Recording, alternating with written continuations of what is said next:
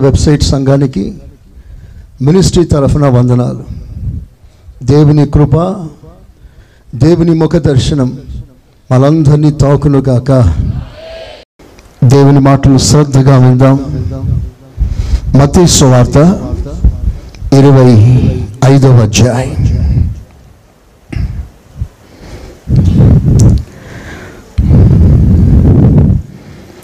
మతీ సువార్త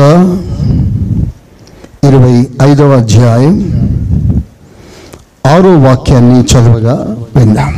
అర్ధరాత్రి వేళ ఇదిగో పెండ్లి కుమారుడు. అర్ధరాత్రి వేళ ఇదిగో పెళ్ళి కుమారుడు. అతనిని ఎదుర్కొన రండి. అతనిని ఎదుర్కొని రండి. అను కేక వినబడెను. అని కేక వినబడేను. అప్పుడు ఆ కన్నికలందరూ చాలు. మన ప్రభు అయిన యేసు క్రీస్తు రాకలను కూర్చున్న ఒక స్పష్టమైన ఒక ఉపమానం. ఉపమానము అంటే జరగబోయే దానిని జరిగినట్లుగా చూపించడమే ఉపమానం. ఇది కథ కాదు. జరగబోయే దానిని జరిగినట్లుగా అలంకార పదములో ప్రదర్శించడమే ఉపమానం. ఈ ఉపమానంలో ఒక అద్భుతమైన మాట ఆయనను ఎదుర్కొన రండి. స్తోత్రం చెప్పండి గట్టిగా. చెప్పండి గట్టిగా. ఆ మాటలో ఒక చక్కటి మాట అర్ధరాత్రి వేళ. అందరు చెప్పండి ఆ మాట. మంచి చెప్పండి. మిడ్ నైట్ అర్ధరాత్రి వేళ. ఆ వేళ ఎలాంటి వేళ అంటే ఒకడు తప్పకుండా అందరూ మత్తుగా నిద్రపోయే సమయం. ఎవ్రీబడి నూటికి తొంభై ఎనిమిది మంది నిద్రపోయే సమయం ఆ సమయం. ఒకరిద్దరు తప్ప అందరూ మత్తుగా ఉండే సమయం. అంతకువరకు వారు పాటలు పాడిన వారే అంతకుముందు వారు కనిపెట్టిన వారి. అంతకుముందు వారు మెలకుగా ఉన్నవారే. అంతకుముందు వారు నిలబడిన వారే.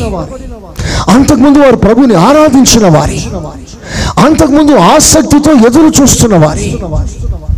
కానీ మధ్యరాత్రి వేళ అందరూ నిద్రపోయిన సమయం. అప్పుడు ఒక కేక వినబడింది. ఎప్పుడయ్యా ప్రభు రాకడ సంభవిస్తుంది అంటే అందరూ నిద్రపోయే సమయం. పాఠం ఏమిటంటే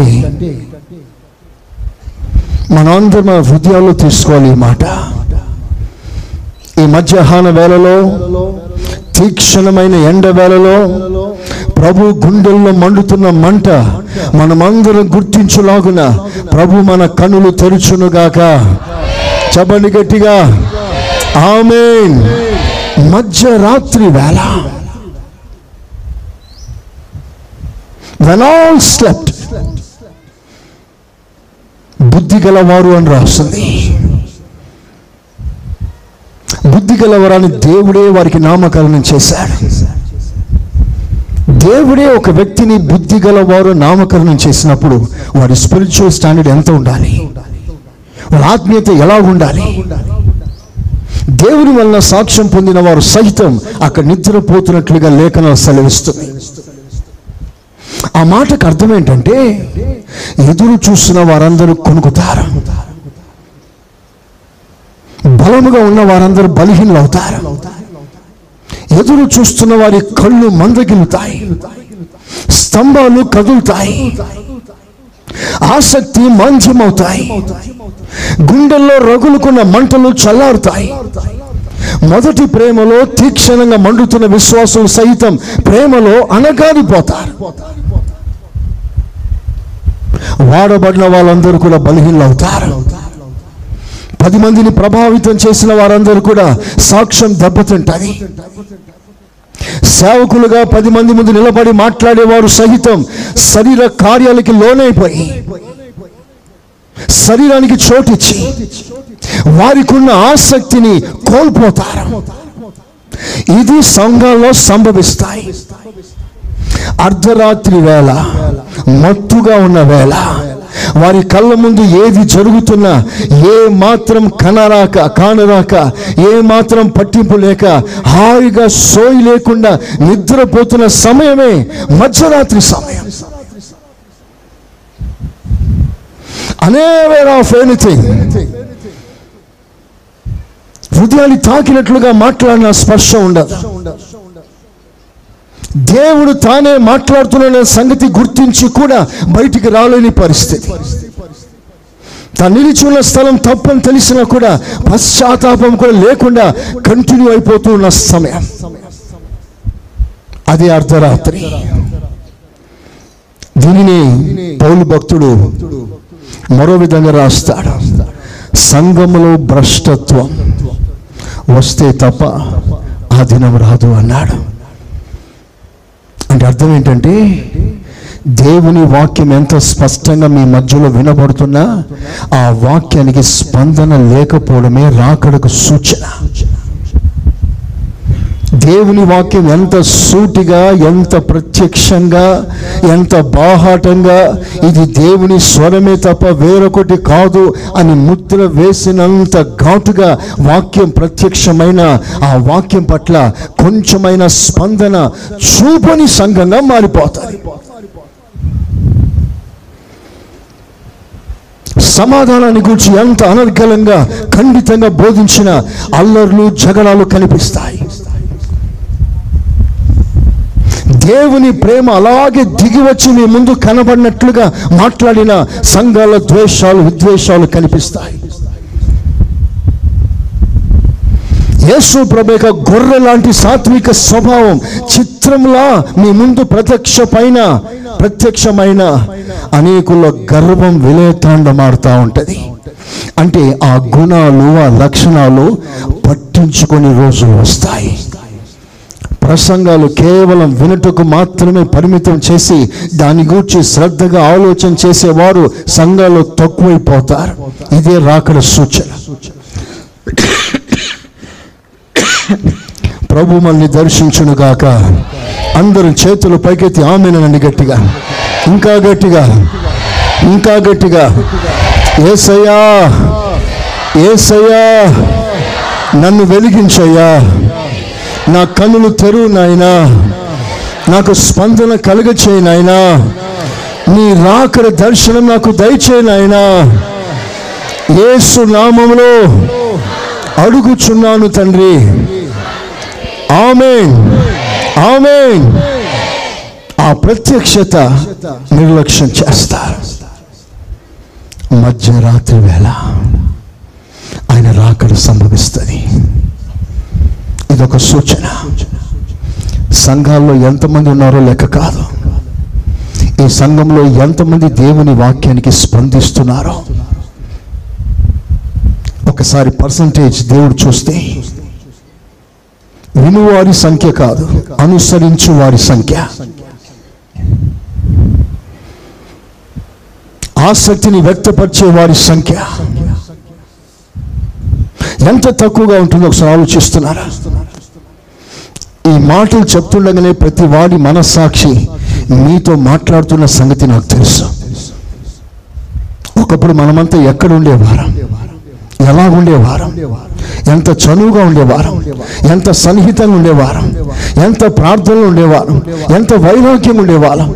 ఇప్పుడు నెమ్మదిగా అవన్నీ మన జీవితంలో తగ్గినట్లుగా మన సొంత మనసాక్షి గద్దిస్తుండగా నీవే ఏసయ్య రాకడికి ఒక సూచనగా గుర్తుగా కనిపిస్తున్నా.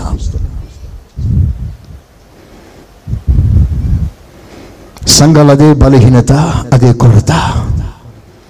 మరో చెప్పనా? తీక్షణమైన ఎండ. ముఖాలు మాడిపోతున్నాయి. రంగు రూపులు మారిపోతున్నాయి. సత్తువ కోల్పోతున్నాం.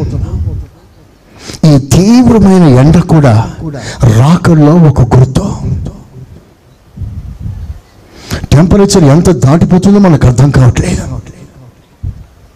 ఒకప్పుడు ఎంత ఎండ ఉన్నా మధ్యరాత్రి తర్వాత చల్లబడుతుంది. పెందల కాడ ఉదయకాల సమయంలో చల్లగాలి వేస్తాయి. ఇప్పుడు ఆ మాటే లేదు. రామగుండం మాత్రమే కాదు అనేక ప్రాంతాలు ఇదే వాతావరణం. తీక్షణమైన ఇలాంటి సమయంలో ప్రభు మనకి ఏం పాఠం నేర్పిస్తున్నాడు? చదవండి ప్రకటన గ్రంథం. ప్రకటన గ్రంథం పదహారవ అధ్యాయం. ఎనిమిది తొమ్మిది వాక్యాలు చదవగా విందాం. నాలుగవ దూత. తన పాత్రను సూర్యుని మీద కుమ్మరింపగా ఆ, మనుష్యులను అగ్నితో కాల్చుటకు మనుషులను సూర్య వేడితో కాల్చుటకు సూర్యునికి సూర్యునికి అధికారం ఇవ్వబడిన అధికారం ఇవ్వబడినది. కాగా మనుష్యులు కాగా మనుషులు తీవ్రమైన వేడిమితో కాలిపో తీవ్రమైన ఎండకు కాలిపోతూ ఈ తెగుళ్ళ మీద అధికారం గల ఈ తెగులు మీద సూర్య వాతావరణం ఎండకాలం మీద అధికారము గల అధికారము గల దేవుని నామమును దేవుని నామాన్ని దూషిస్తారు కానీ ఆయనను మహిమపరచునట్లు ఆయనను మహిమపరచునట్ల. వారు మారు మనసు పొందిన వారు మారు మనసు పొందిన వారు కాదు. కోర్స్ లిటరల్గా తరువాత జరిగే సంఘటన ఇది. అయితే ఒక పాఠం. సూర్యుని మీద దేవుడు ఉగ్రతను కుమ్మరిస్తాడు. అధికమైన ఉష్ణోగ్రత దేవుని ఉగ్రత. ఒకప్పుడు చల్ల ప్రాంతాలు కూడా ఇప్పుడు వేడిని చూస్తున్నాయి. పోయిన వారంలో బెంగళూరుకి వెళ్తే అక్కడ ఒక ఆఫీసర్ అంటాడు గత కాలాల్లో బెంగళూరులో ఎండ మేము అనుభవించలేదు కానీ ఈ సంవత్సరం బెంగళూరులో తీవ్రమైన ఎండను అనుభవిస్తున్నాం అని ఒక ఆఫీసర్ అన్నాడు. సో ఈ తీవ్రమైన మంటలో ఈ వేడి గాలి వడగాలి ఏమని పాఠం నేర్పిస్తుందంటే ప్రభు తట్టు తిరగండి. ఏసై స్తోత్రం చెప్పండి గట్టిగా. చెప్పండి గట్టిగా. ఇంకా గట్టిగా. వీటి ద్వారా ఒక పాఠం నేర్పిస్తున్నాడు. Let us prepare.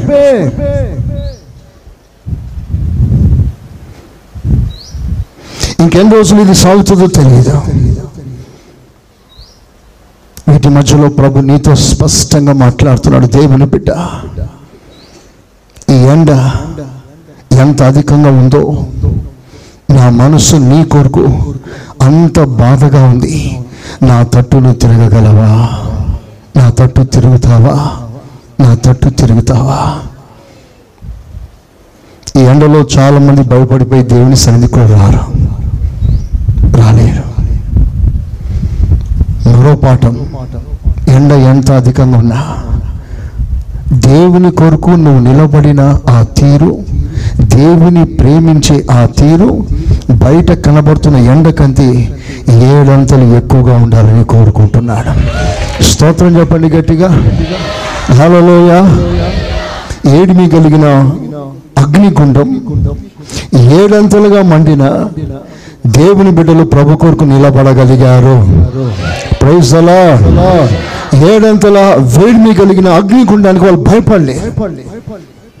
పాఠం ఏమిటంటే పరిస్థితులు ఎంతైనా ఎంత వికృతంగా మారినా ఎంత తీవ్రమైన ఈ వేడి దాల్చినా నువ్వు దేవుని సన్నిధిలో క్రమముగా కరెక్ట్గా నిలబడాలి అని నా ప్రభు కోరుకుంటున్నాడు. అందరు చప్పట్లు కొట్టి దేవుని కనపరుస్తారా హల్లెలూయ. హల్లెలూయ. హల్లెలూయ. నీవున్నావనేగా నేను. ఈ ఆత్మీయ యాత్రలో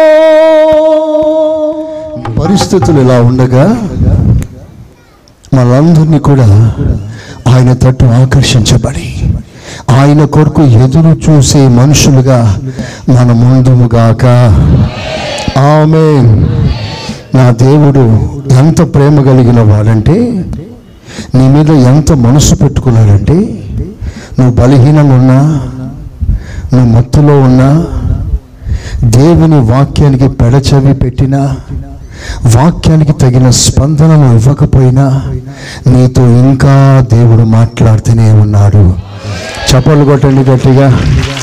కొట్టండి గట్టిగా. హాలలోయ వీళ్ళు ఎంత మాట్లాడినా ఈ ప్రజలు వినిపించుకోరు వీళ్ళతో మాట్లాడడం వేస్ట్ అనుకోలేదు దేవుడు. వాళ్ళందరూ నిద్రపోతుండగా ఆకాంక్షతో ఎదురు చూస్తున్న వారు సహితం నిద్రపోతుండగా మంచి సాక్ష్యం పొందిన వారు సహితం నిద్రపోతుండగా ప్రభు వారిని దాటిపోలేదు కానీ వారికి స్వరాన్ని దేవుడు వినిపించాడు. ఇదిగో పెళ్ళి కుమారుడు వచ్చుచున్నాడు. లేచి ఆయన్ని ఎదుర్కొనండి. స్తోత్రం. హలోయ ఎలా ప్రభుని ఎదుర్కోవాలి? ఆయన ఎదుర్కోవటానికి మన జీవితాల్లో ప్రభు ఇచ్చిన సిద్ధపాటు ఎలా ఉంటుంది? ఒక చరిత్ర మీ ముందు పెడతాను. ఇది నా మూల వాక్యం మాత్రమే. ఒక చరిత్ర జరిగిన సంఘటనలో నుంచి మనము రారాజుని ఎలా ఎదుర్కోవాలో రెండు మాటలు మీకు తెలియజేస్తాను. సామ్యుల్ రెండవ పుస్తకం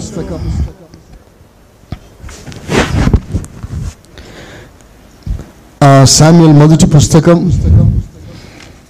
పంతొమ్మిదవ అధ్యాయం పదిహేనో వాక్యం. దావీదును చూచుటకు నైన్టీన్ ఫిఫ్టీన్.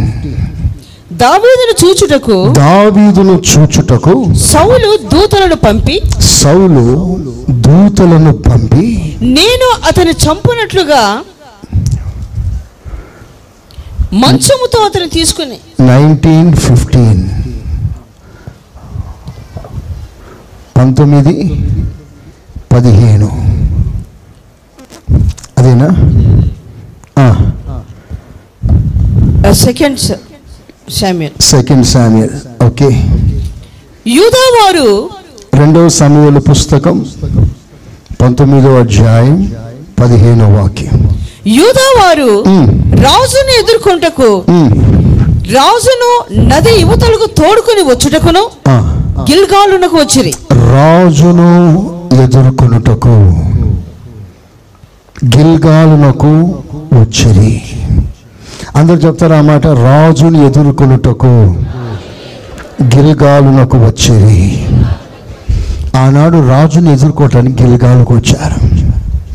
ఈరోజు మనం ఎదుర్కొనబోయే రాజు సాధారణమైన రాజు కాదు. ఒక దేశానికి రాజు కాదు. ఆయన రాజులకు రాజు అయి ఉన్నాడు. అందరూ చేతులెత్తి ఆమెనని గట్టిగా చెప్పండి గట్టిగా. హాలలోయ రాజాది రాజుని ఎదుర్కోవటానికి మనం ఎలా సిద్ధపడాలి? పరిశుద్ధ గ్రంథంలో చరిత్రని దేవుడు దాచి భద్రపరిచి అది పరిశుద్ధ గ్రంథంలో చేర్చాడు అంటే ఒక పాఠం నేర్పదలిచాడు. అంతేగాని ఏదో జరిగిపోయిన చరిత్ర కేవలం రాసి వాటిని చదువుకోవటానికి మాత్రమే కాదు ప్రభు సంకల్పం. ఆనాటి చరిత్ర ద్వారా ఒక నూతన పాఠం నేర్ప. నా ప్రభు ఆలోచన ఉన్నది. స్తోత్రం. హాలలోయ సో ఇక్కడ రాజుని ఎదుర్కోవటానికి ప్రజలు వస్తున్నారు. ఎప్పుడు ఎదుర్కొన్నారు? ఎలా ఎదుర్కొన్నారు? ఒక క్లుప్త చరిత్ర మీకు చూపిస్తాను. ఆనాడు జరిగిన చరిత్ర దావీదు మహారాజు జీవితంలో అనేక పోరాటాలు. లోపల బయట పోరాటం. చుట్టూ పోరాటం. అడుగడుగున పోరాటం. బాల్యం నుండి పోరాటం. పోరాటం తన జీవితంలో వెనుకాడలేదు. సమయమందులో స- అసమయమందును అనేక పోరాటాల ద్వారా దేవుడు దావీదును మెరుగుపరుస్తూనే ఉండేను. స్తోత్రం. సొంత ఇంటి వారి ద్వారా పోరాటం. Own family. సొంత తల్లిదండ్రులు సొంత సహోదరులే. అతను బాధించారు. తనెంతో ప్రేమించి గౌరవించి సేవించిన సొంత యజమాని. అతని వలన పెద్ద పోరాటం. ఇంచుమించు ఏకదాటిగా ముప్పై ఎనిమిది సంవత్సరాల శ్రమ పోరాటం. ఏ దోషం ఎరగని వాడు ఏ పాపం చేయని వాడు ఏ ద్రోహం తలపెట్టని వాడు మంచి మనస్సుతో మంచి మనసాక్షితో సేవిస్తున్న దావీదుని తప్పుగా అర్థం చేసుకొని ముప్పై ఎనిమిది సంవత్సరాలు వేధించాడు. ఆ వేదనకి లోనయ్యాడు దావి ఇక్కడ మనకు చాలా సార్లు అర్థం కాదు. ముప్పై ఎనిమిది సంవత్సరాలు సౌలు వెంటాడుతున్నప్పుడు సౌలు వెంటాడుతున్నప్పుడు దేవుడు సౌలుతో మాట్లాడలేకపోయాడా? నువ్వు అనుకున్నట్లుగా దావీదు కాదు అని అని సర్ది చెప్పలేకపోయాడు దేవుడు. వై గాడ్ వాజ్ సైలెంట్ చాలాసార్లు మనకి ఆందోళన ఉంటుంది. ఎందుకు వారికి అర్థమయ్యేటట్లుగా దేవుడు మాట్లాడకూడదు? నేను తప్పు చేయలేదు. నేను నిర్దోషిని. ఆ విషయం దేవుడు ఎందుకు వారితో మాట్లాడకూడదు? చాలా సార్లు అలాంటి సందర్భంలో నిరుత్సాహం అధైర్యం వచ్చే సమయాలు ఉంటాయి. ప్రవక్త అయిన ఏలియా కూడా అగ్ని వర్షం కురిపించిన వాడు బయలు ప్రవక్తలందరినీ ఒక్కడిగా నాలుగు వందల యాభై మంది ప్రవక్తలను హతమార్చిన విజయశీలుడు వీరుడు. తనను విరుద్ధంగా మాట్లాడుతున్న వారి మీద దేవుడు చర్య తీసుకోలేదని దేవుడు వారితో మాట్లాడలేదని అధైర్యపడి సేవను వదిలి పారిపోయే ప్రయత్నం చేశాడు. మనందరి జీవితాల్లో అలాంటి సందర్భాలు జరుగుతాయి. నేను నిర్దోషినని నువ్వు ఎందుకు మాట్లాడలేదు ప్రభా? ఈ కేసులో మాది తప్పు లేదు అని ఎందుకు నిరూపించలేదు? మనంతా రైటేగా. మరి ఆ రైట్ని ఎందుకు చూపించలేదు? పాట నేర్చుకోండి. వెంటనే దేవుడు ఒక క్లారిఫికేషన్ ఇవ్వడా? ఆయన మౌనంగా ఉన్నప్పుడు అంతా కూడా అనేక పాఠాలు నీకు నేర్పాలని నా తండ్రి ఆలోచిస్తున్నాడు. ఆయన మౌనంలో కూడా గొప్ప పాఠాలు ఉన్నాయి. అందరు చేతులెత్తి ఏసయ్యా స్తోత్రం అనండి చెప్పండి గట్టిగా. ఆయన నోరు తెరిచిన పాఠమే ఆయన మౌనంగా ఉన్న పాఠమే. దానిని మనం అంగీకరించే మనసు మనకు ఉండాలి even at the time of critical times when God is silent you have to take it in your experience మౌనంగా ఆ పరిస్థితిని నీవు జీర్ణించుకోగలిగిన ఆ సత్తాను ధరించగలగాలి. అలాంటి వాడు బైబిల్లో యోసేపు.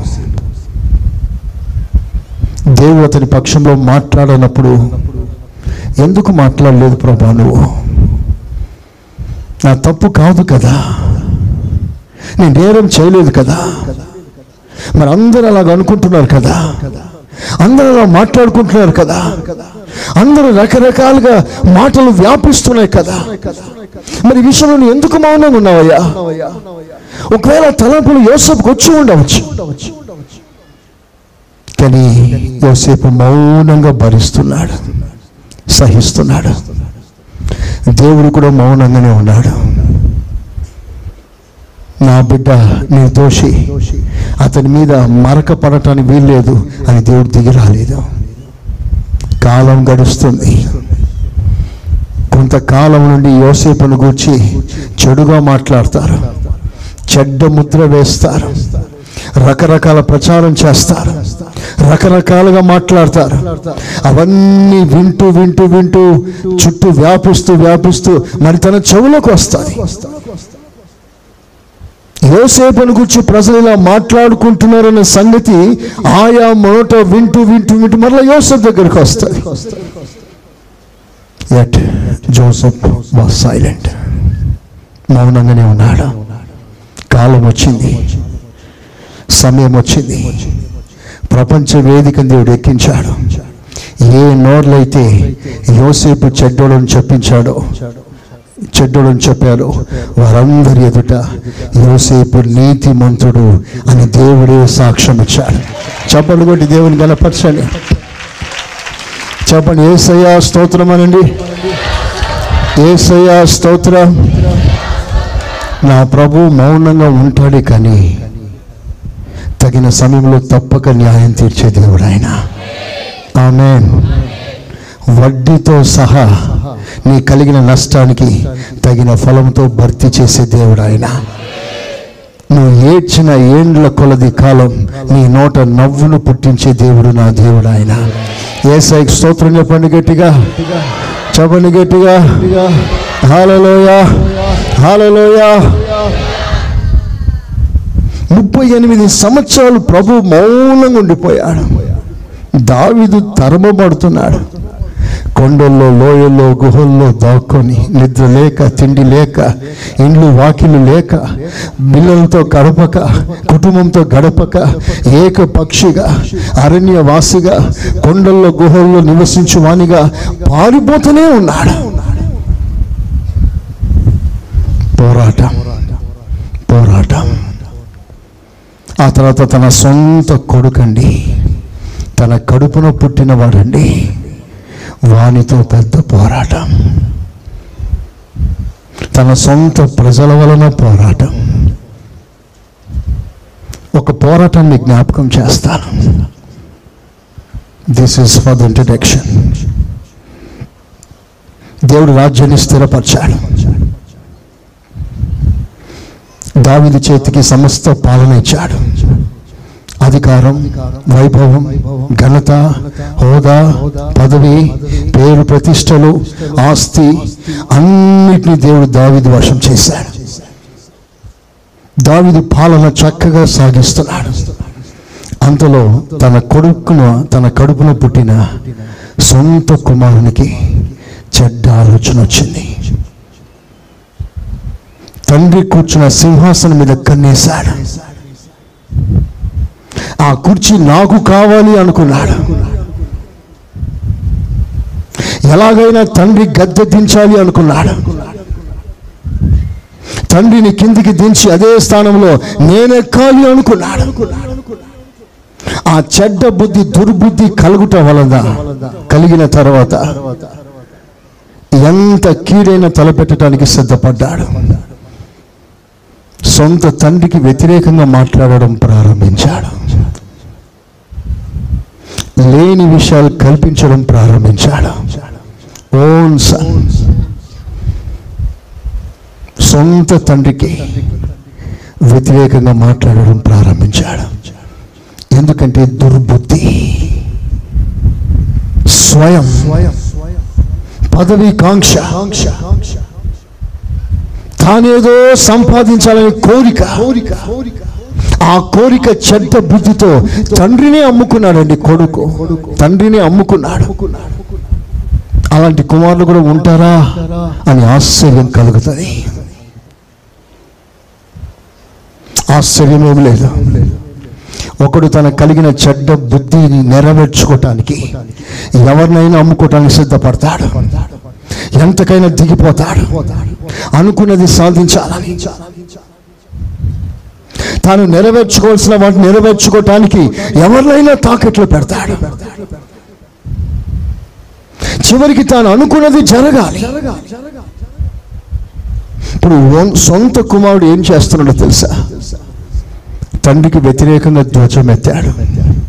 వాకిట నిలిచి తండ్రి ఎద్దకు వచ్చే వారందరినీ డైవర్ట్ చేయడం ప్రారంభించాడు. తండ్రి దగ్గరికి వచ్చే వాళ్ళందరినీ తండ్రి మీద మంచి మనసు గల వారందరినీ తండ్రి మీద ప్రేమ ఆప్యాయత పంచుకున్న వారందరినీ పక్కకు లాగడం ప్రారంభించాడు. తండ్రికి విరోధంగా మాట్లాడడం ప్రారంభించారు.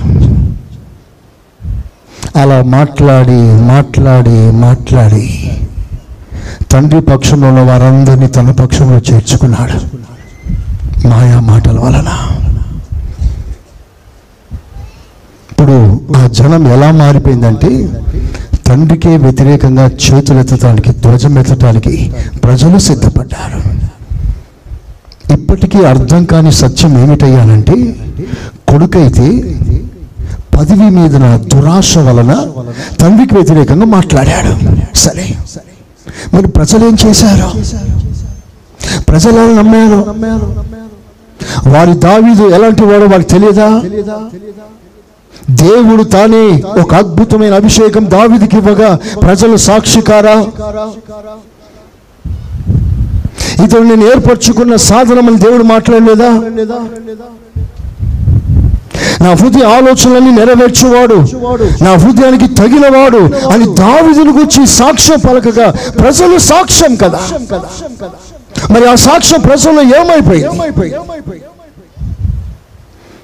ఎందుకు దావీదు మీద వారికి బాధ కలిగింది? ఆ బాధ దావీదు గుండెల్లో ఎంత అధికంగా ఉంటుందో మనం ఊహించనక్కర్లేదు. ఎవరికైతే తన ప్రాణం పెట్టడానికైనా సిద్ధపడ్డాడో ఎవరి కొరకు రాత్రి పగలు యుద్ధాలు చేసి కంచె కట్టి వారికి ఆపద రాకుండా తన ప్రాణం అడ్డుగా వేసి సంరక్షించాడు ఆ సొంత ప్రజలే. ఆ రాజును అమ్ముకుంటూ ఉంటే ఆ పరిస్థితి ఎలా ఉండవచ్చు? ఒకసారి ఆలోచించండి. ఓ ప్రక్కన కొడుకు ఓ ప్రక్కన ప్రజలు. అంతవరకు యజమాని అంతకుముందు సొంత తల్లిదండ్రులు సహోదరులు ఒక ఊరుని దత్తకు తీసుకున్నాడు. కైలా. ఆ ఊరి మీద ఈగ వాలకుండా ప్రమాణం చేసుకున్నాడు. ఆ ఊరి మీదకి ఏ దండు రానివ్వలేదు. ఒక బాడీ గార్డ్ మాదిరిగా ఆ ఊరిని కాపాడుతున్నాడు. తను కాపాడుతూ తన సైన్యం కాపాడుతూ ఆ ఊర్లో ఆశ్రయం పొందుతున్నాడు. సౌలికి భయపడి. చంపడానికి చేతకాక కాదు. అభిషేకించబడిన వానికి విరోధంగా చెయ్యి ఎత్తకూడదు అని దేవుని భయముతో సౌలు మీదకి యుద్ధానికి పోలే. బలము లేక కాదు. దమ్ము లేక కాదు. తాను ఛేదించాలని అనుకుంటే నిమిషాల్లో సౌల్ని చంపగలడు దావీదు. కానీ మౌనంగా ఉన్నాడు. దేవుని భయం కలిగి. అందుకని సౌలికి దాగి ఉన్నాడు దావీదు. ఆ పట్టణంలో దాగి ఉన్నాడు. ఇతని భరోసా ఏంటంటే ఈ ప్రజలకి నేను అండగా ఉన్నాను. ఈ ప్రజలు నాకు అండగా ఉంటారు. ఈ ప్రజలకి నేను సంరక్షకునిగా ఉన్నాను. ఎవరైనా వ్యతిరేకంగా వస్తే నా ప్రజలే నా కొరకు యుద్ధం చేస్తారు అనుకున్నాడు. అంతలో సౌలు రాని వచ్చాడు. కైలా పట్టణంలో దావీదునలన్న సంగతి విని వస్తున్నాడు. అలా వినటానికి కారణం ఆ పట్టణ ప్రజలే. ఇన్ఫార్మర్గా మారిపోయారు. దావితో ఉన్నట్లుగా ఉంటూ దావిది పక్షంలో వహించినట్లుగా వహిస్తూ సౌల్కి ఇన్ఫార్మర్గా ఉన్నారు. ఆ తర్వాత సౌల్ రావడం ప్రారంభించాడు.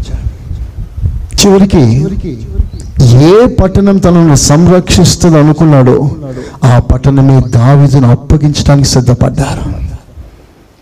పోరాటాలు చూసారు ఎలా ఉందో? ఇలాంటి పోరాటాలు మనకు సంభవిస్తే మనం ఉంటామా? నేనంటాను దేవుడు ఏర్పరచుకున్న వారు. వారి మీదకి ఎన్ని తుఫాన్లు వచ్చినా వారు మాత్రమే ప్రభులో నిలబడగలరు. అందరం చప్పట్లు కొడదాం ఒకసారి గట్టిగా.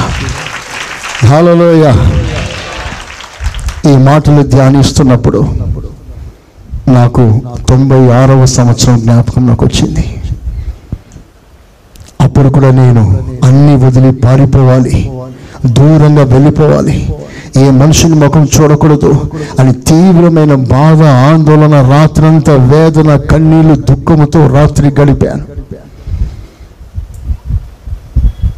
ఆ రోజుల్లో నాకు కలిగిన బాధ నింద అవమానం ఇంతంత కాదు.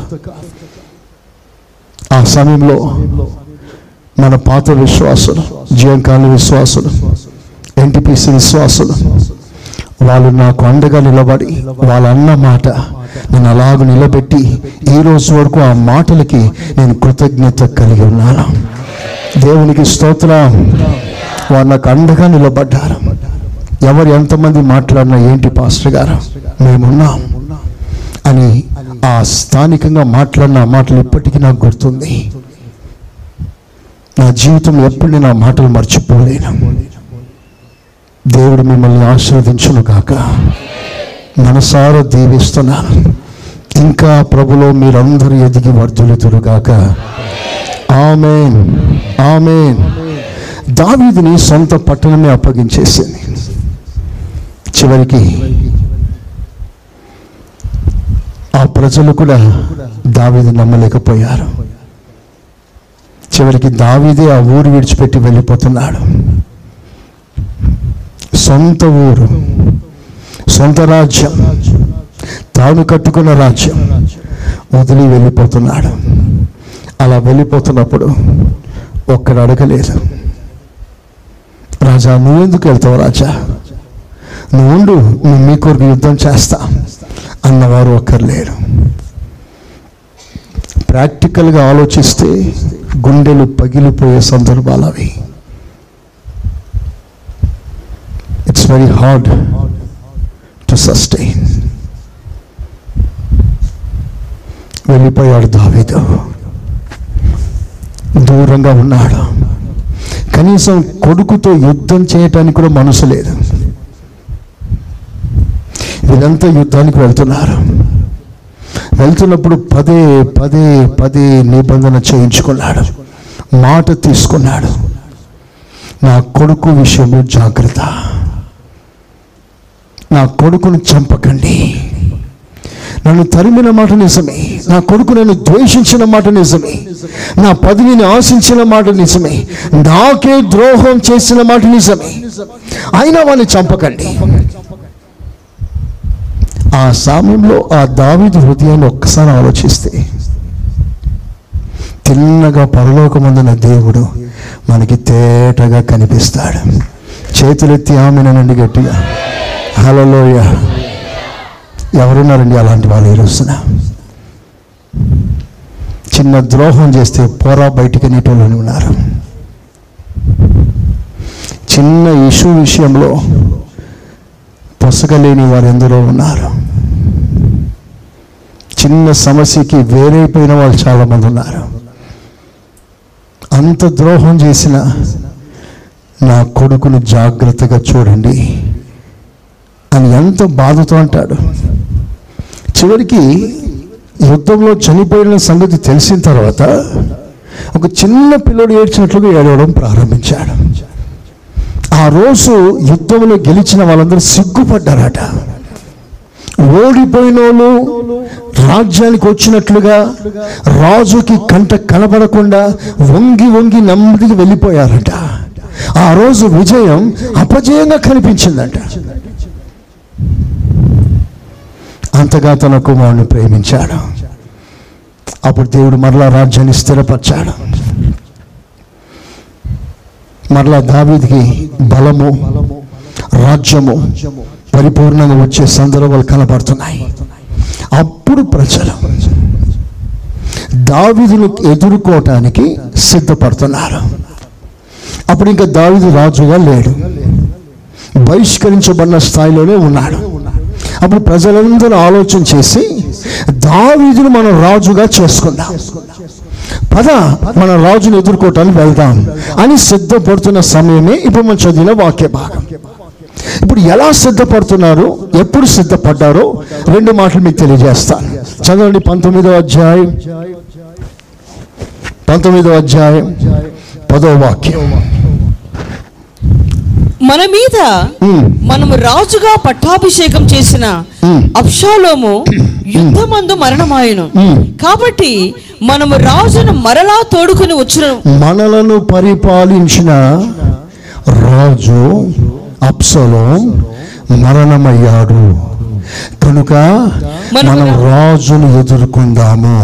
చేతులు పైకెత్తి ఏసై బిగ్గరగా స్తోత్రం చెప్పండి.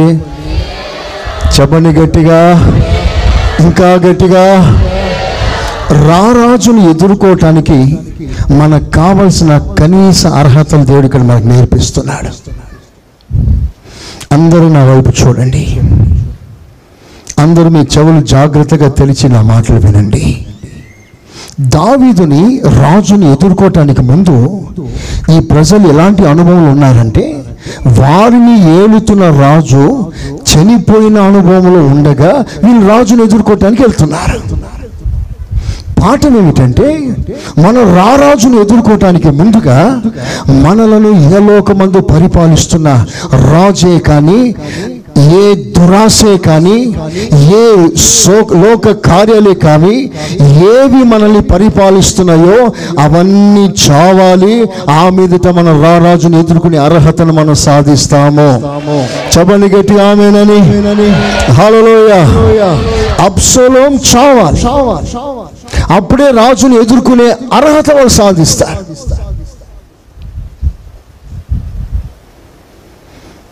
మనందరి జీవితంలో రెండు రాజులు ఉంటారు. ఒకటి సాతాను రెండు ప్రభావం.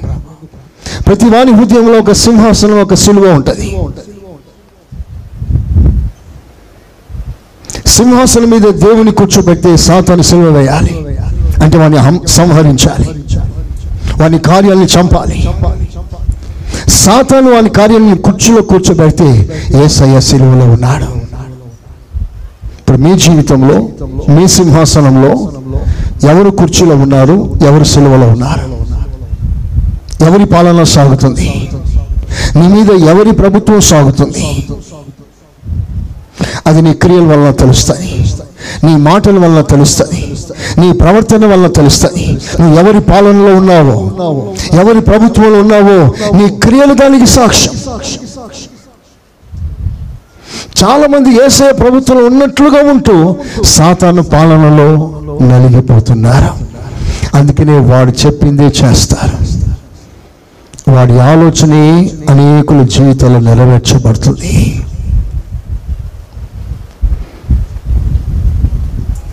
ప్రభు అంటాడు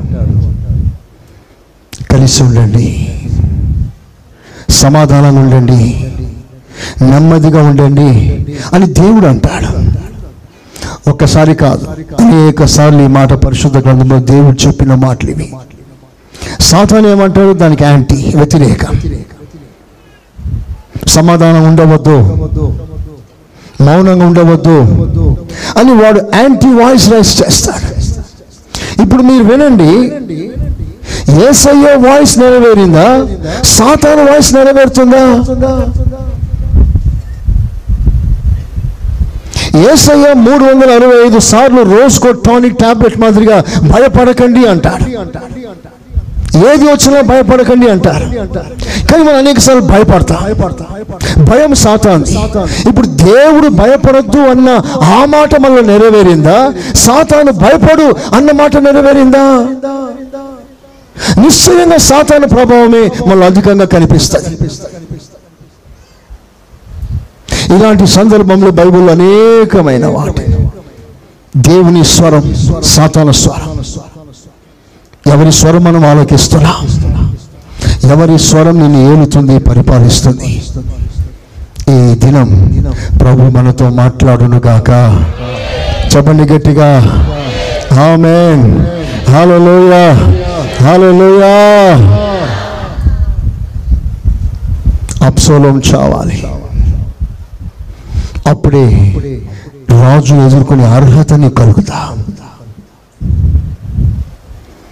ఒకసారి దేవుడు తన భక్తులతో మాట్లాడడం కూడా మానేస్తాడు. దర్శనం ఇవ్వడం మానేస్తాడు. కలలోనైనా దర్శనంలోనైనా ఏ రూపంలోనైనా మాట్లాడడం దేవుడు మానేస్తాడు. నువ్వు మాట్లాడడం ఎందుకు మానేసావు ప్రభా? నేను ఏం తప్పు చేశాను? నేను బాగానే ఉన్నాను కదా? అని అంటున్నా అప్పుడు పైనుంచి ఒక స్వరం. ఏమిటా స్వరం తెలుసా? ఉజ్జయ రాజు బ్రతికి ఉన్నంత కాలం నేను మాట్లాడను. I don't want to speak దేవుడు మాట్లాడాలి అంటే ఉజ్జయ చావాలి. ఒక కాలం వచ్చింది. ఉజ్జయ మరణించాడు ఆ మరణించిన అదే సమయంలో దేవుడు మాట్లాడడం ప్రారంభించాడు. చపలు కొట్టండి గట్టిగా. కొట్టాలి గట్టిగా.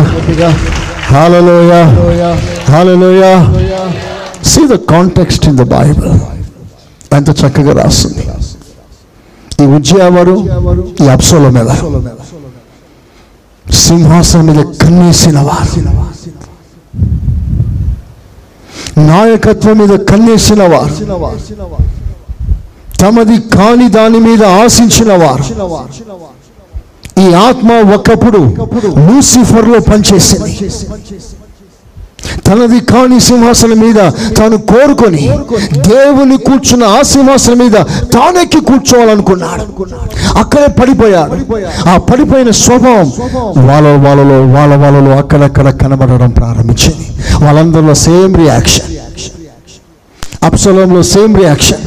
తండ్రి కూర్చున్న సింహాసనం నాకు కావాలి అనుకున్నాడు. తనది కాని దానిని ఆశించడం మొదలు పెట్టాడు పదమి వ్యామోహం. హోదాను ఆశించి ఆ చెడ్డ బుద్ధి ఎలాగైనా తండ్రి సింహాసనంలో కూర్చోవాలనుకొని తిరగబడ్డాడు. తండ్రికి వ్యతిరేకంగా తిరగబడ్డాడు. ఆలోచించేయండి తిరుగుబాటు. అందరు ఆ మాటనండి గట్టిగా మంచిగా చెప్పండి. సింహాసనం అంటే అధికారం. మీ పైన అధికారం. సంఘంపై అధికారం దైవ సేవకుడు మీ ఇంటిపై అధికారం తండ్రి తల్లి. మీ ఉద్యోగంలో మీ పైన అధికారం మీ బాస్. ఒక భార్యకు అధికారం భర్త. పిల్లలకు అధికారం అధికారులు తల్లిదండ్రులు. ఇలాగున ఆయా స్థాయిలో మనకు అధికారులు కనిపిస్తారు. ఇప్పుడు సాతాను ఎవరిని విడిచిపెట్టాడు? ప్రతి వాడిలో ప్రవేశించి తిరుగుబాటు నేర్పిస్తాడు. సొంత భార్య భర్తకు లోబడదా. లూసిఫర్ ఆత్మ. సొంత పిల్లలు తల్లిదండ్రులకు లోబడరు. తిరగబడతారు. తల్లిదండ్రులు చెప్పిన మాట ఒకటైతే మీరు ఇంకోటి చేస్తారు. వాళ్ళు అలా చేయట్లేదు. అవిధేయపు ఆత్మ వారిలో క్రియ చేస్తుంది బైబుల్ సెలవిస్తుంది. అవిధేయపు ఆత్మ ఎవరిది? లూసిఫర్ది. సో మీరు తిరగబడుతున్నప్పుడు మీరు కాన్షియస్లో ఉన్న ఉన్నా మీలో క్రియ చేస్తున్నది లూసిఫర్ ఆత్మ. వెంటనే కళ్ళు తెరుచుకొని ఆ భయంకరమైన పాపం నుండి మీరు విడుదల పొందాల్సిందిగా ఒక దైవ సేవకునిగా నేను కోరుకుంటున్నాను. ఏసైకి స్తోత్రం చెప్పండి. చెప్పండి గట్టిగా. స్తోత్రాలయ్యా అని చెప్పండి. స్తోత్రాలయ్యా. నీకు లోబడుదును. నమ్మకముగా జీవించదను. పరిశుద్ధ ఆత్మూడా ఈ తిరుగుబాటు ఉన్నంత కాలం నువ్వు ఏ సైన్ ఎదుర్కొని. ఇది మొదటి విషయం. అది ఏ నాయకత్వమైనా ఏ ప్రభుత్వమైనా మీ మీద ఏలుబడి చేస్తున్న అధికారం ఏదైనా దానికి మీరు సబ్జెక్ట్ అయి లోబడి అప్పగించుకున్నంత వరకే అలా లేని పక్షాన రాకడను సిద్ధపడే అర్హత మీరు కోల్పోతున్నారు. ఈ మాటను దయచేసి తేలికగా తీసుకోవద్దు అని ఒక సేవకునిగా కోరుకుంటున్నాను. మనం ఎన్ని కానుకలు ఇచ్చినా ఎంత ప్రార్థన చేసినా ఈ తీక్షణమైన ఎండలో ఎంత కూర్చున్నా ఎంత బాధపడుతున్నా ఇవన్నీ ఆశీర్వాదకరంగా మారాలి అంటే నువ్వు ముందు లోబడాలి. అధికారానికి అప్పగించుకోవాలి. దేవుడు అదే సౌలతో మాట్లాడతాడు. బలు అర్పించటం ముఖ్యం కాదు? కానుకలు ముఖ్యం కాదు. నీవు లోబడుటయే నాకు ముఖ్యము. ప్రైజలా అవిధేయత లోబడకపోవడం తిరుగుబాటు సమానం తిరుగుబాటుతో సమానం. లోబడదాం? రాకడకు సిద్ధపడదాం? అటు కృప నాకు దయచే ప్రభా అని చెప్పండి గట్టిగా. ఇంకొంచెం గట్టిగా చెప్పండి. ఆమె పదహారో వాక్యం చూడండి. శామ్యుల్ రెండవ పుస్తకం పంతొమ్మిదవ అధ్యాయం పదహారో వాక్యం. బహురీమునందు బెన్యామీనుడకు గెరా కుమారుడైన షిమి త్వరపడి రాజైన. దావీదును ఎదుర్కొంటకై. యూదా వారితో కూడా వచ్చెను. షిమి దావీదును ఎదుర్కోవటానికి గిల్గాలునకు వచ్చాడు. షిమ్మి కూడా దావీదిని ఎదుర్కోవటానికి గిల్గాల్కి వచ్చాడు. షిమ్మి ఎవరు అంటే దావిదిని పరిహాసం చేసినవాడు దావిదిని శపించినవాడు దావిదిని దుర్భాషలాడినవాడు దావిదిని పట్టుకొని పోరా బయటికి అని చెప్పినవాడు దావిదిని అపార్థం చేసుకున్నవాడు దావీది మీద మొఖాన ఉమ్మి వేసినవాడు మట్టి ఎత్తి దావీది మీద పోసి శాపాలు పలికినవాడు ఇలాంటి దావీది కూడా ఇలాంటి షిమి కూడా రాజుగారిని ఎదుర్కోవటానికి గిల్గాలునకు వచ్చాను. స్తోత్రం చెప్పండి గట్టిగా. అంటే నా దేవుడు ఎవరినైనా క్షమించగల దేవుడు. చెప్పండి గట్టిగా. హలోయ ఎవరినైనా క్షమిస్తాడు. గిల్గాల్ అనగా పశ్చాత్తాపం. గిల్గాల్ అనగా దుఃఖపడుట. నువ్వు ఎంత విరోధంగా క్రియ చేసినా దుఃఖపడే స్థలానికి రాగలిగితే రాజును ఎదుర్కొనే అవకాశం నా దేవుడు నీకు కలగజేస్తాడు. ప్రైజ్ అలా నువ్వు అర్హత కోల్పోయాను బాధపడనక్కర్లేదు. నువ్వు ఎంత ద్రోహం చేసినా ఎన్ని తిరుగుబాట్లు చేసినా నువ్వు గిల్గాల్కి రాగలిగితే నువ్వు అర్హత సంపాదించినట్టే. చేతులెత్తి ఆమెను గట్టిగా చెప్పండి గట్టిగా. ఈ షిమిని దావీదు ఓకే సరేలే క్షమించినానులే అంటున్నాడు కానీ దావీదుతో ఉన్నవారు క్షమించలేకపోయారు. వీడు క్షమాపణకు అర్హుడు కాదు. వీడు చావలసిందే. అని అందరూ ఒక్క పట్టు పట్టారు. దావిదేమో క్షమించమంటాడు. దావీదు అసిస్టెంట్లేమో క్షమించడానికి వీలు లేదు చంపాలి చంపాలి చంపాలి అని కేక వేస్తున్నారు. అప్పుడు దావీదు అంటాడు నేనే క్షమిస్తే మీకేమైందిరా? దేవుడు వరం ఇస్తే పూజారి అడ్డగించాడట. స్తోత్ర. పాఠం ఏంటో తెలుసా అక్కడ? నాయకునికి ఉన్న మనస్సు క్రిందున్న వారికి రాకపోవడమే దుఃఖం బాధ. నాయకుని అనుసరించి అనుకరించవలసిన శిష్యులు సహితం ఆ మనస్తత్వంలో పాలు పొందలేకపోతున్నారు.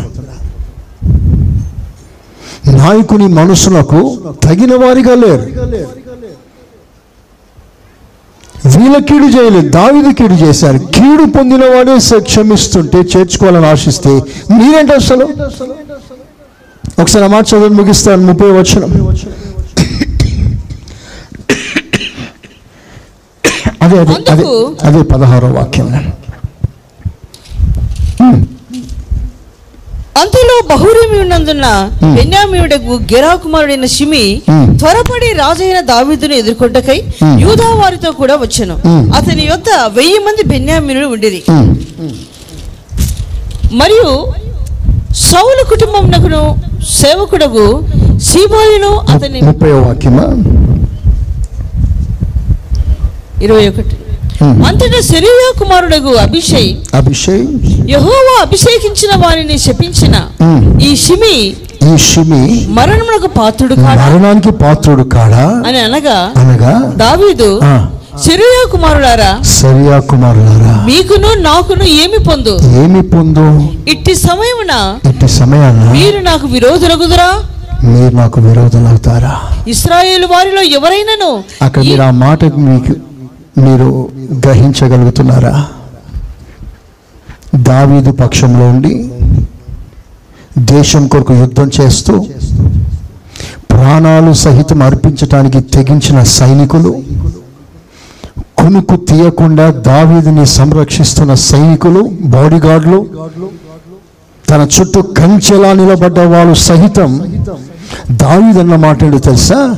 నేను వారిని క్షమించే మనసు నాకున్నప్పుడు మీకు రాకపోతే మీరు నాకు శత్రువులుగా మారిపోతారు.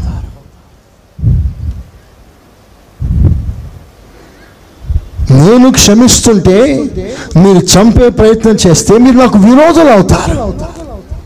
అంటే దావీదు తనకు సపోర్ట్ చేస్తున్న వారిని ఎక్కించుకోలేదు దైవికమైన స్వభావాన్ని దావీదు హైలైట్ చేశాడే కానీ తన పక్షములో నిలబడిన వారిని ఆయన ఏమాత్రం పెద్దపీఠం ఇవ్వలేదు.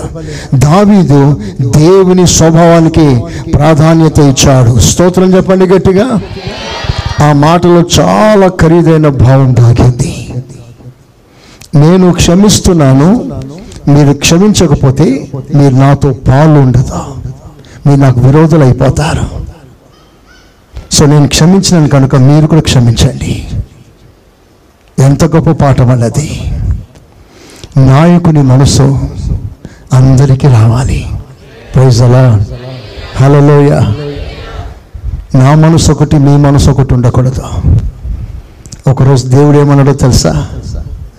మోషే నీ మీదున్న అభిషేకం నీ మీద నిలిచి ఉన్న అభిషేకం కొంత తీసి నేను సంఘానికి ఇస్తున్నాను అన్నాడు.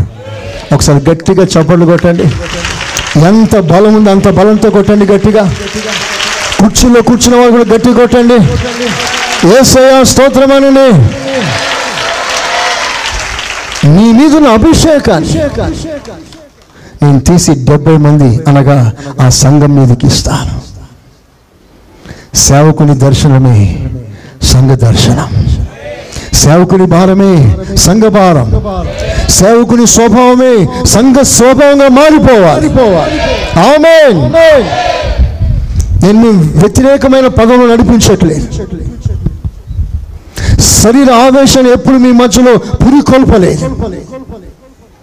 నేను ఏనాడు గ్రూప్ గ్రూపిజం చేయలేదు ఏనాడు ఒక వైపున మాట్లాడలేదు. ఎందుకు దేవుడు సాక్షి?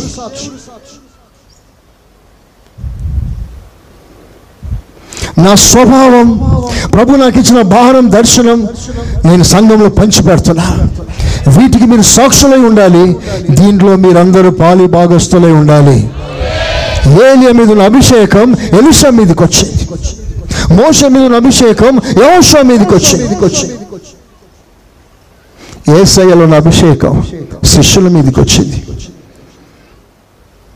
అదే అభిషేకం కంటిన్యూ అవుతూ ఉండాలి. మీది వేరు నాది వేరు కాదు. కుటుంబాలు వేరు వేరు కావచ్చు. మనమందరం దేవునికి సంబంధించిన కుటుంబంలో ఒక పెద్ద కుటుంబమై ఉన్నాము.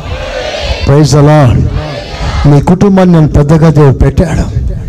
మీకంటే వయసులో చిన్నగా కావచ్చు. కానీ నన్ను అభిషేకించి ఒక పెద్ద స్థానం ఇచ్చాడు. సో నా మాటను మీరంతా గౌరవిస్తూ నేను కేవలం అందరి క్షేమం కొరికే మాట్లాడతాను నేను ఏది తలపెట్టినా ఇరు పక్షవారికి నెమ్మది కలిగేటట్లుగానే మాట్లాడతాను ఎవరిని ఏకపక్షంగా ఏనాడు మాట్లాడనో ఇక మాట్లాడబోను కూడా. నా మాట మీరు గౌరవించాలి. చూడండి ఇక్కడ దైవజనుడు ఒక భారం కలిగి ఉన్నాడు. శిష్యులేమో మరో ఆలోచన కలిగి ఉన్నాడు. నేను క్షమిస్తున్నాను. మీరు కూడా క్షమించండి. అప్పుడు షిమి సాష్టాంగ పడిపోయాడు. నేను తప్పు ఒప్పుకుంటున్నాను రాజా. నేను మూర్ఖంగా ప్రవర్తించాను. నేను చేయకూడదు అలా చేసేసాను. తప్పు అయిపోయింది బాబోయ్ క్షమించయ్యా అని కాళ్ళ మీద పడ్డాడు క్షమాపణ పొందుకున్నాడు.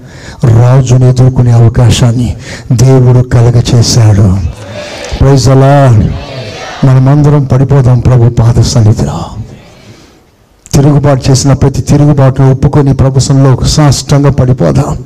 రేపు రాకల్లో ఆయన కలుసుకునే కృప దేవుడు మనకు అనుగ్రహిస్తాడు. ప్రైజ్ అలా పదిహేడో వాక్యంలో షీబాను గురించి రాయబడి ఉంటుంది. ఒక మాట చదువుదాం త్వరగా. నైన్టీన్ సెవెంటీన్ అతని యుద్ధ వెయ్యి మంది బెన్యామీనులు ఉండేది. ఎవరి ద్వారా మరియు సౌలు కుటుంబమునకు సేవకుడగు సీబాయ్ సౌలు కుటుంబానికి సేవకుడగు సీబాయ్ సేవకుడైన శిబ శిబ ఆ, అతని పదునైదుగురు కుమారులను అతని ఇరు. మంది దాసులను వచ్చిరి. ఎక్కడికి వచ్చింది దావీదును రాజుగా ఎదుర్కోవటానికి వచ్చింది ఒకప్పుడు వాళ్ళు ఎక్కడుండే? సౌలు వారికి రాజు. సౌలు వారి సేవకుడు. సౌలుకి వారి సేవకుడు. అంటే వారి యజమాని ఎవరు? సౌలు. ఆ సౌలుకి వీళ్ళంతా ఎవరు? పనివారు దాసులు. సౌలుకి దాసుడు. ఇప్పుడు ఎక్కడికి వచ్చాడు? దావిదులకు దాసుడు అవ్వటానికి వచ్చాడు. చబలు కొట్టండి గట్టిగా. కొడాలి గట్టిగా. సౌలు శరీరానికి గుర్తు దావీదు ఆత్మకి గుర్తు. ఒకప్పుడు శరీరానికి దాసుడు. ఇప్పుడు ఎక్కడికి వస్తున్నాడంటే యాజమాన్యం మారింది రూపాంతరం కలిగింది. ఇక మీదట పాత వాటికి నేను దాసునిగా ఉండను నా బ్రతుకు మార్చుకుంటాను నేను దావీదులకు దాసుడుగా ఉంటాను. ప్రైజ్ అలా అలాంటి వారు ప్రభుని ఎదుర్కొంటారు. ఆమెన్ అంటే లోపల ఒక రూపాంతరం రావాలి. ఇంతకాలం మిమ్మల్ని ఏలిన మూర్ఖుడు చావాలి. కొత్త రాజు దగ్గరికి రావాలి. కొత్త యాజమాన్యం దగ్గరికి రావాలి. నూతన స్వభావం దగ్గరికి రావాలి. సౌలు పాత స్వభావం దావీదు కొత్త స్వభావానికి గుర్తు. పాత స్వభావం ఉన్నంత వరకు ప్రభుని ఎదుర్కోలే మార్పు చెందుదాం. నవీన పురుషునిగా మార్చబడదాం. ఏసైని ఎదుర్కోవటానికి సిద్ధపడదాం. అట్టి కృప దేవుడా నాకు దయచేనాయినా అని చెప్పండి గట్టిగా ఒకసారి. నాకు దయచేనాయినా చివరి మాట ఇరవై నాలుగో వచనం చూడండి ట్వంటీ ఫోర్త్ వర్స్. మరియు. సౌలు కుమారుడు. మెఫీబోషెతును. రాజును ఎదుర్కొంటకు వచ్చాను. రాజుని ఎదుర్కోవటానికి వచ్చాను. ఆయన పేరు మెఫీబోషేత్. ఈ మెఫీబోషేతు కుంటివాడు. ఇతడు సౌలు కుటుంబానికి చెందినవాడు. యోనాథాన్ కుమారుడు. దావీదు ఇతనికి చాలా మేలు చేశాడు. ఎంతో ఘనపరిచాడు. సౌలు కుటుంబం అందరూ నశించిపోయే సమయంలో యోనాతనను బట్టి మెఫీబోషేతుని దావీదు కాపాడాడు. కాపాడుట మాత్రమే కాదు తన ఇంట తను చేర్చుకున్నాడు. తన బల్ల యొద్ద స్థానమిచ్చాడు.